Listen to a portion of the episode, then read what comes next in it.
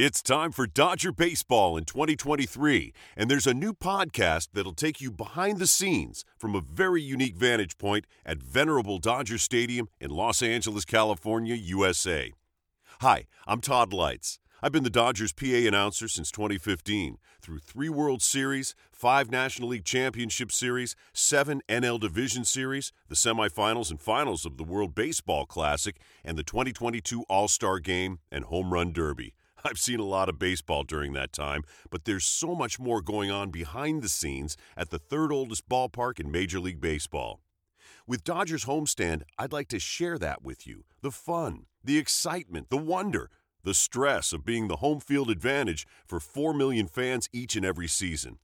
My plan is to do an episode after nearly every Dodger home game and give you a bird's eye view of what goes on, on and off the field. This podcast is, of course, for Dodger fans who want to know more about the most storied franchise in all of sports, but it's also for all baseball fans and even all sports fans. So give us a listen and subscribe to Dodgers Homestand wherever you get your podcasts, and I'll see you at the ballpark.